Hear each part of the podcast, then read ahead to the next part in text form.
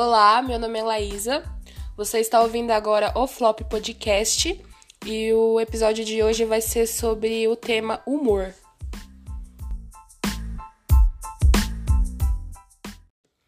Eu sei que eu disse no episódio piloto que eu não saberia se eu iria voltar ou quando eu iria voltar, mas a vida acabou me trazendo antes do que eu esperava. Então eu vou continuar fazendo essa podcast até eu ter um bom senso e parar com ela. E eu gostaria de falar hoje um pouco sobre o humor, né? Sobre as emoções, sobre os sentimentos. E ultimamente eu tenho percebido que eu não consigo demonstrar nenhum sentimento ou eu não consigo expressar nenhum sentimento que eu tenho por coisas reais, sabe? Tipo, alguma frustração que eu tenho, eu não consigo sentir raiva ou ficar triste. Mas se eu tô vendo alguma coisa, tipo ficção, série, eu choro, eu dou risada. E isso é muito louco, porque parece que eu tô presa nessa coisa virtual.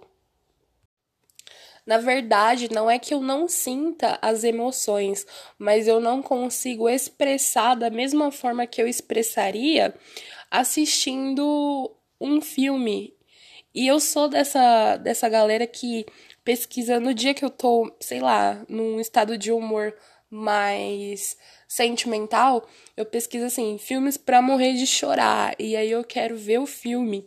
E aí tem dias que eu tô numa vibe mais assim, de assistir coisa de terror ou de comédia, e eu quero tudo muito intenso, eu quero, sabe? Tipo, mergulhar de cabeça mesmo na história. E chegou um ponto que eu já assisti praticamente todo o catálogo da Netflix, passei pra Prime, tô na HBO e eu não consigo mais sair desse universo que é a ficção, e eu não sei se isso vai me prejudicar, porque eu realmente eu não consigo mais chorar.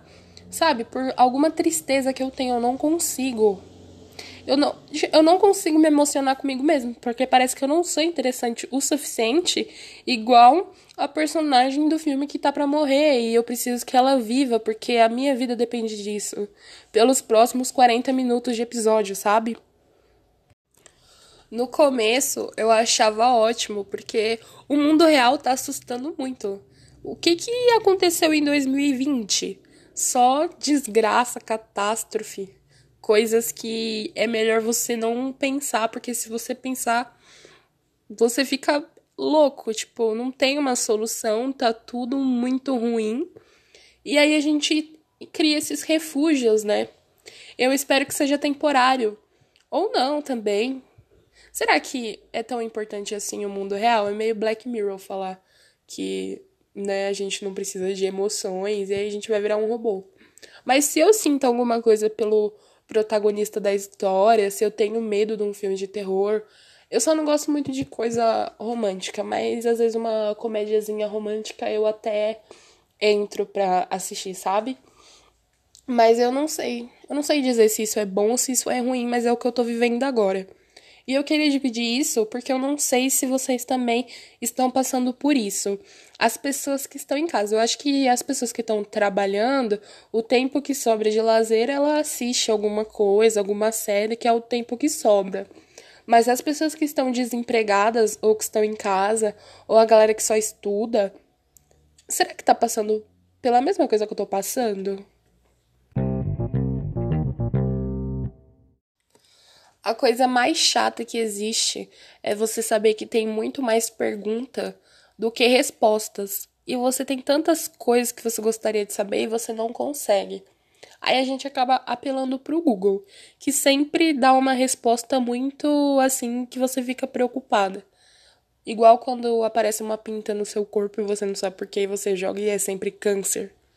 Eu fui jogar no Google porque eu não consigo chorar, porque as pessoas não conseguem chorar. E aí deu várias respostas sobre traumas e sobre muitas coisas que podem ter acontecido comigo e que eu só iria descobrir fazendo uma análise ou simplesmente aceitando que eu sou assim e que eu, sabe, se não é cebola ou filme eu não vou chorar e pronto. Mas aí eu fico pensando, é porque eu tô sozinha, mas e se eu estiver discutindo com alguém e aí eu perder a linha e, sabe? Eu não sei o que, que eu posso fazer. Eu não sei se eu vou conseguir me controlar. Porque eu sou uma pessoa que eu tenho muita raiva em determinadas situações. E aí eu tenho medo de surtar e de, sabe?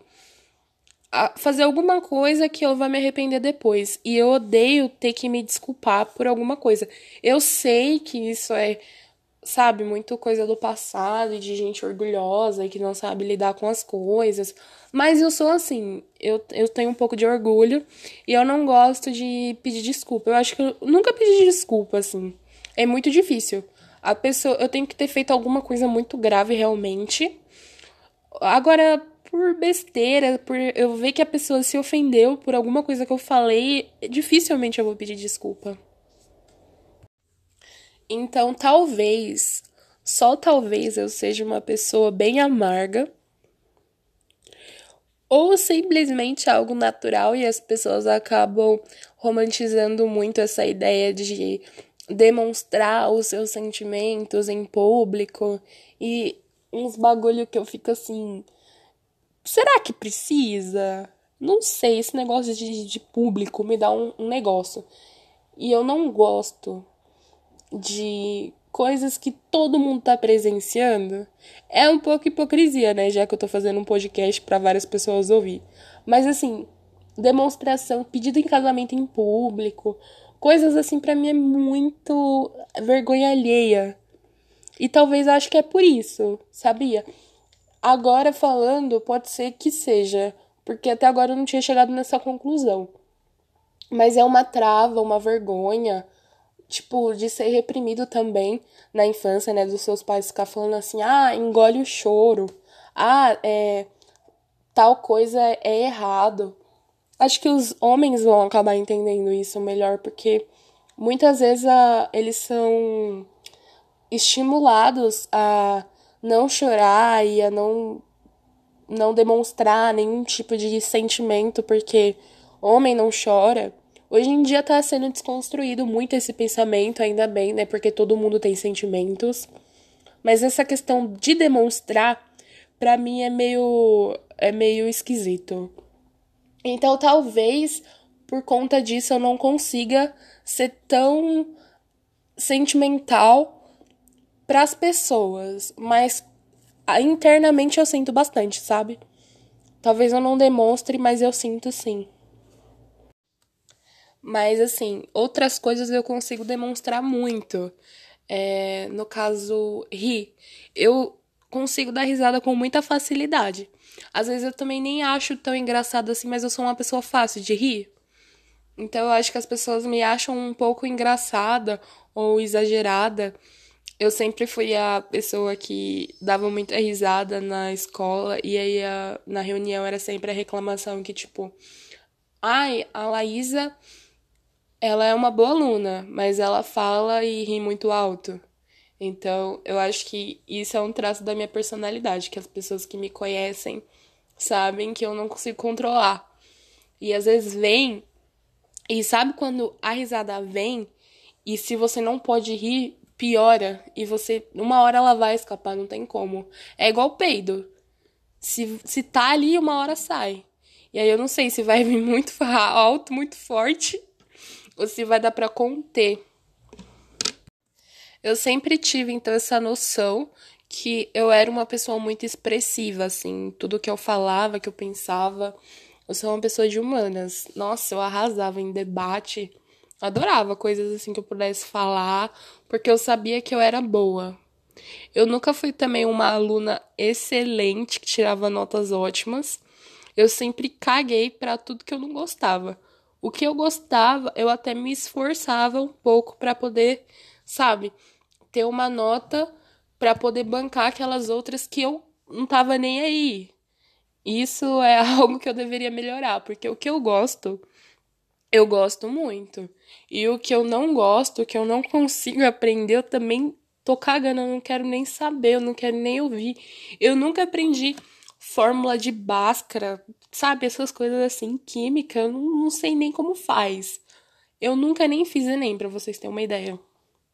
e alguém, tipo, pergunta pra mim, nossa, mas você nunca fez Enem, eu acho que você iria muito bem na redação.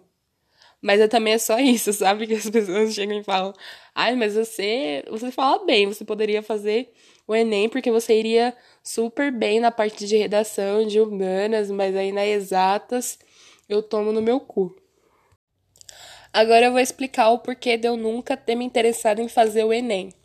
Primeiro que quando eu tava na oitava série, eu nunca fui estimulada a me preparar para fazer o Enem. Então eu saí de lá e fui pro ensino médio, aonde eu estudei de noite, que já não era muito um horário de pessoas que gostavam de estudar. Eu acabei passando e não me interessei em fazer o Enem, acabei indo fazer curso e beleza.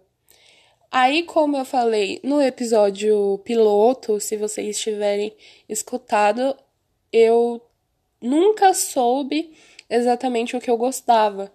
Então eu falava assim, pensava comigo, na verdade. Nossa, eu vou fazer o Enem, mas eu nem sei que faculdade eu quero fazer. Tem tantas opções e eu ficava um pouco perdida. E eu sempre fui aquela pessoa que muito prática, que se não é tem, não tem um objetivo, para que, que eu vou fazer? Eu não faço. Então, talvez eu me arrependa um pouco. Eu tenho vontade de fazer. Esse ano não foi por minha culpa. Eu vi que tava essa, nossa, essa pandemia e acabei não estudando, não tive vontade de estudar, vou ser bem sincera. Mas eu sou aquela pessoa que se eu gosto de algum assunto, eu vou estudar porque eu me interesso sobre. Então, eu sou um compilado de várias coisas aleatórias que eu gosto e que eu sei explicar e falar sobre, mas muitas dessas coisas não servem para nada. Então, eu sou formada em conhecimentos gerais com o objetivo de me entreter e entreter as pessoas que eu estou conversando, porque às vezes eu tô num, num assunto e aí eu solto uma curiosidade sobre alguma coisa que a pessoa também sabe e a gente começa a conversar sobre coisas que não acrescentam nada na vida de ninguém. É, um exemplo. Eu assisto vários documentários sobre formiga, não me pergunte porquê, mas eu acho incrível como elas trabalham, como elas funcionam. E eu me interesso. Aí você fala assim: nossa, você poderia fazer biologia. Odeio. Odeio coisa que tem a ver de biologia. Como eu disse também no episódio anterior, né? Que eu tô plantando, então eu tenho várias plantinhas aqui que eu gosto de cuidar, que também tem a ver, né, com biologia. Mas assim, eu não gosto, eu iria dar aula, eu odeio adolescente, eu odeio criança. Eu vou dar aula pra quê? Eu vou ganhar dinheiro como? Eu tô ganhando dinheiro agora? Eu não tô mas eu vou trabalhar, eu vou estudar para também não ganhar dinheiro. Eu não tenho tanto amor assim à profissão para poder seguir. Obcecada é um tipo de sentimento, porque às vezes eu fico muito obcecada com algumas coisas. E eu tenho uns gostos meio peculiares. Vocês curtem, tipo, saber histórias reais sobre assassinatos, serial killers, essas coisas assim, porque eu sou obcecada. Eu adoro, eu tenho livro, eu vejo documentário, eu vejo esses casos assim famosos no YouTube, brasileiro, americano, todo tipo. Eu acho muito, sabe, me prende muito. E eu também cheguei a conversar com alguns amigos meus e a maioria não curte tanto assim. Será que é algum problema psicológico meu? Não sei. Mas eu acho muito interessante. Mas não é o crime exatamente que eu acho interessante, não é tão por esse lado assim mais sádico, mas a mente humana. Você saber o que levou aquela pessoa a cometer o crime ou a agir dessa forma, porque ela é psicopata, será que nasceu assim? Aí, por muitos anos, teve esse questionamento: se nasce psicopata ou se se torna, o homem nasce bom ou a sociedade o corrompe, ou a criança já nasce ruim, ela já é corrompida mesmo. Mas cabe, eu acho que aos pais prestar a atenção, né, no comportamento, porque tem aquele estereótipo da criança se isolar ou maltratar animais, porque eu acredito que nem todo psicopata futuramente vai chegar nesse ápice de matar alguém, porque muitos ficam só na fantasia. E ninguém pode prender uma pessoa por ser psicopata se ela não cometer nenhum crime. Eu acho que muitas pessoas são psicopatas, inclusive, só que não assumido. A maioria gosta de ser pelo que as que sabem que são gostam de ser. Por essa questão mesmo de não demonstrar sentimento e não sentir, não é nem que não demonstra ou não sente. Às vezes finge até que sente para parecer uma pessoa assim, sabe? Mais comum e esse tipo de coisa que eu fico obcecada porque a mente humana é muito louca. A gente não sabe o que o outro sente, a gente só tem noção daquilo que a gente é.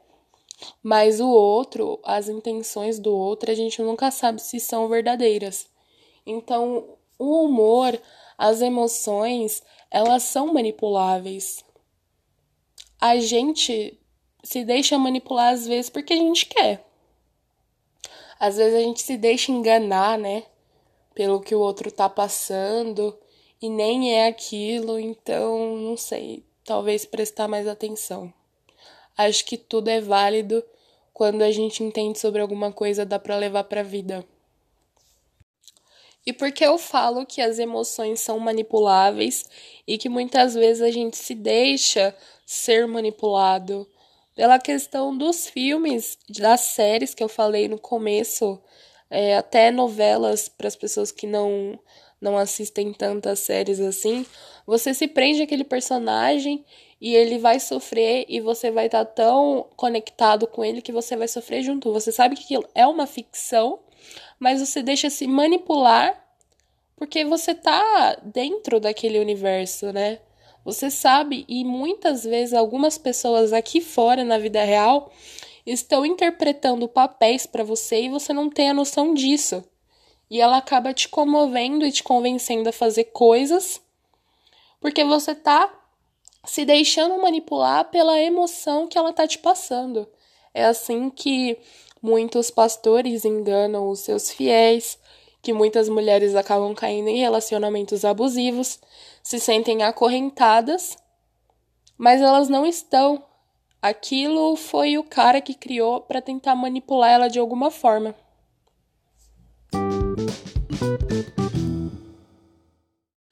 Será que eu fugi muito do tema? Não sei. Bom, por enquanto isso é uma democracia e esse é o meu podcast. Eu posso falar sobre o que eu quiser. Humor, obsessão, manipulação, acho que tem tudo a ver, tá meio que ligado ali a mesma coisa. Eu não sei mais o que eu posso acrescentar, isso aqui não tem roteiro, eu vou falando assim mesmo, essa conversa monótona com vocês. E é isso, é tudo meio cru, não tem muita edição e eu não sei mais o que eu posso acrescentar. Eu falei tudo o que eu gostaria de falar. Para finalizar esse episódio, que é o primeiro, fique de olho nas pessoas. Se puder, preste atenção, não só no seu humor, mas em tudo, um conjunto, olhar, expressão, jeito, metafore, porque você não sabe o que a pessoa quer realmente com você. Então eu vou deixar aí essa essa pulga atrás da orelha. Esse foi o episódio de hoje e até a próxima.